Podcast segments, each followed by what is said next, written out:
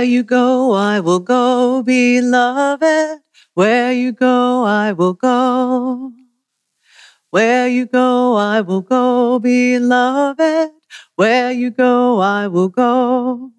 And your people are my people. Your people are mine. Your people are my people. You're divine, my divine. As I consider the blessings of the year, I begin by briefly turning back to the very start of my ministry, our ministry together. Because I have a small confession. For you know, the first six months, something like that, I would say, after I arrived and started in August 2020, there was a part of me, every moment, every now and then as I looked around, there was a part of me that was feeling like, did, did we just sign up for an arranged marriage? Like, how did we get to this point of saying yes to each other, me to you and you to me, and now what? I mean, this was thorough, this our ministry together was thoroughly researched, chosen, voluntary on all sides, uh, to be sure. But but there was this slightly odd, fascinating experience to be suddenly hip deep in a religious community, new to each other. Uh, for me to be suddenly expected to be the minister and and connected and knowledgeable about the congregation. I mean, there's a lot of expectations that show up with that reverend at the start of the name. And I was trusted to be the minister and counted on when we really, we really didn't know each other. Really didn't. You know, I was and am conscious of how long Reverend Michael Brown has had been here as the settled minister and oh the depth of relationships over those 27 years and all the highs and lows and creations and things that didn't go to plan and the blessings that were mixed and the blessings that were great and the things that didn't turn out so well. But it doesn't happen you know, that kind of relationship doesn't happen in an instant, right? And and as we started together, we're 99% online entirely. So being online gave me a little space to kind of feel that, to be aware of this jumping in moment, perhaps more than I might have been if we had been around each other all the time. Because certainly being you know, uh, nearly all online, hampered so much of us getting to know each other, of me and you, that comes from the simple act of being together around each other before, during, and after worship and meetings and coffee hour and so on. All the life that we had known. But this year, but this year, I, I feel like we've moved ahead. So, the first blessing I will call for this moment is, is time. That we have had more time and more ways to gather, me with you, and you with me, and you with you. You know, when Reverend Keith Kron offered the charge to the congregation at my installation with you, our installation in March 2021, he charged us, not only you, but us, this is an us, to be a people of grief, to be a people of joy, and to be a people of service. Grief, joy, service. And I will say, I think I've said before, I had my doubts about that joy part. I've got that joy, joy, joy, joy down in my heart. I wasn't feeling it sometimes because I knew we would be facing a year of difficult decisions and situations in the mix of in person and online and the struggle, the struggle to move forward. what does it mean to be a people? In what was, I was predicting to be something of an impossible year. But I took up my colleague's wisdom that he had offered to us and moved forward.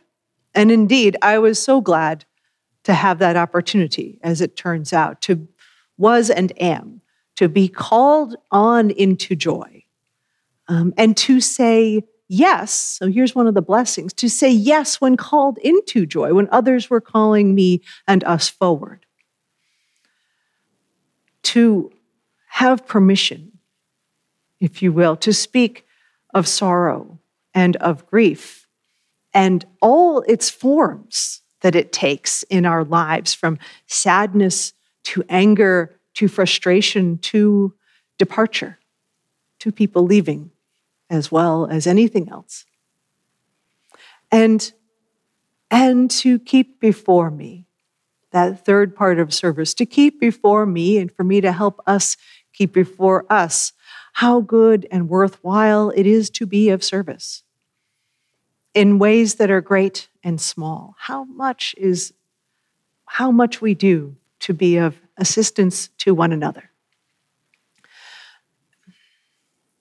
And of course, there's no end goal. You know, there's no end point with any of those charges with joy and grief and service.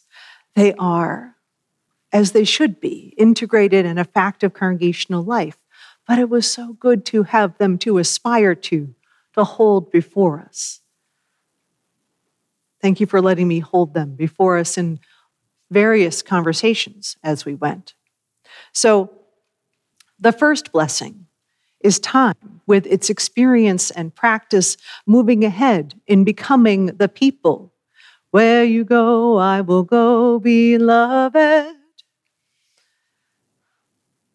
The second blessing. The second blessing I'll offer is in saying yes when there were so many ways we had to deal with no. To saying yes in the face of so much no. I mean, the perpetual theme of the year was the stop and start of dealing with COVID, right? Simply, it was profoundly frustrating even when we had to stop and change course for, for the sake of our mutual health. We were living our values. Darn it. but boy, plan and pivot, plan and pivot is pirouetting into exhaustion.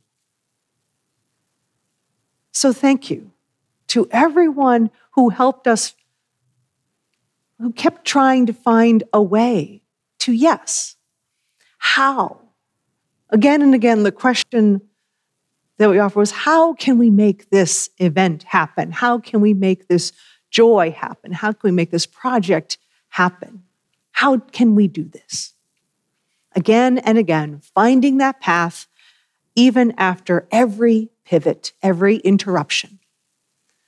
I need a, a, small specific shout out to Bernie Humphrey, who's truly done a lot of that, encouraging us to say yes this year uh, most recently inspiring us to have the salad lunch when one more thing kind of interrupted the process.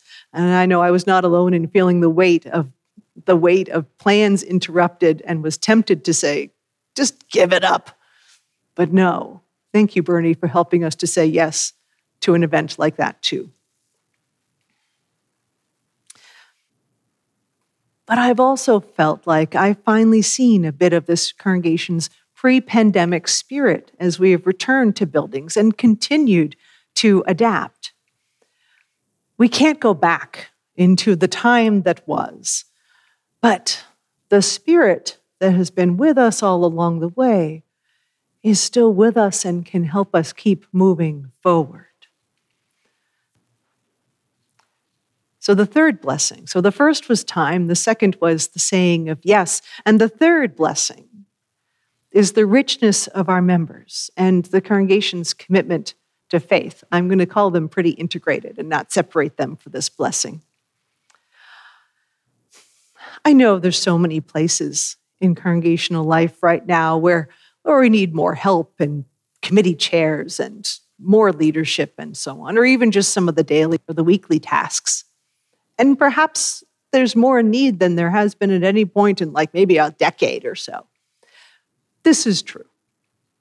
This is where we are. And, and the collective spirit and wisdom and history contained in the people of this congregation, I think, if it was unpacked, and I mean all the people, all the children and the youth and the adults and the elders and every one of us, I think if that collective spirit and wisdom and history was unpacked, just a little made more visible, I swear we would cover the entire property with all the good stuff among us, and maybe Peoria. I'll go with that too. So, as part of the recognizing of blessings, I thank our leadership, volunteers, and the board and the committees. Linda Fairbanks in doing a spectacular job as president in particular, but of course, the entirety of our board and the teams and committees and the individuals who make the congregational life happen.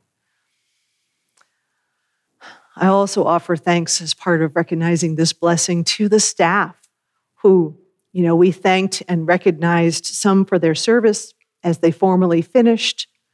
We welcomed new people at the past year and a half, and we continue to support and are grateful for those who continue. And now, as we head into summer and fall, we have a complete staff team and we can keep moving forward.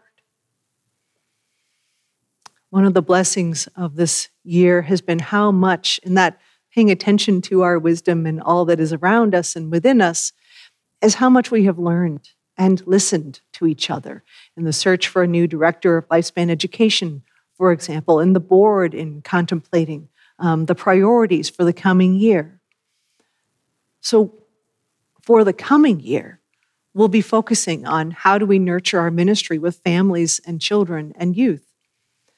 How do we deepen our connections with everyone, one to another? And also, how do we develop ourselves both in spirit as well as in uh, becoming more stewards and leaders in the congregation? How do we work on our leadership development for everybody? That we can continue to be serving one another with joy and also recognizing um, the mantle of leadership and being prepared to take that on as challenges come.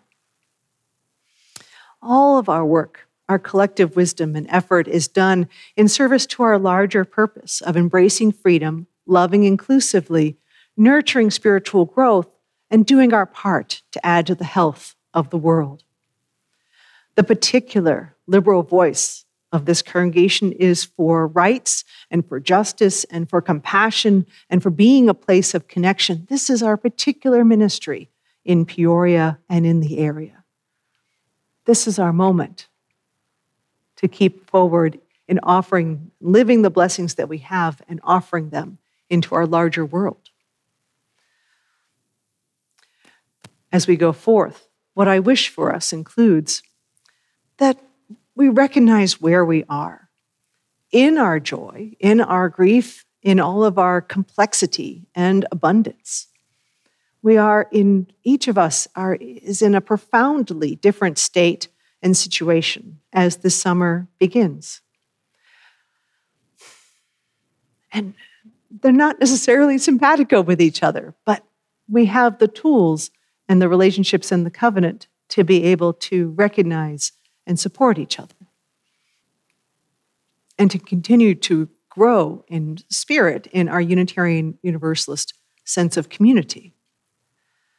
I'm so grateful because there are so many more people for me, for me to meet, even at this point. There's so, still people that I am encountering for the first time, and I look forward to meeting everybody in a whole new phase of saying hello. I invite us to keep finding each other. I invite us to keep, to hold before us what we've learned is essential about the congregation, about Unitarian Universalism, about our values, and to keep living from that. I, in that line, I invite us to keep aspiring and being in service to being to anti-racism, to anti-oppression, and our own growth and study of what systems keep us down, all of us, some of us in particular, but all of us certainly. I invite us to keep blessing each other, to keep moving forward with time, with saying yes, with our collective wisdom and gifts. These, these are so abundant and so wonderful among us. Let us keep on moving forward into the coming year, celebrating all these blessings and to see what will come. It is so good to be together. Thank you for being in this beloved community, for being, it's so good to be with you as my people. Thank you. Amen. And now we close with our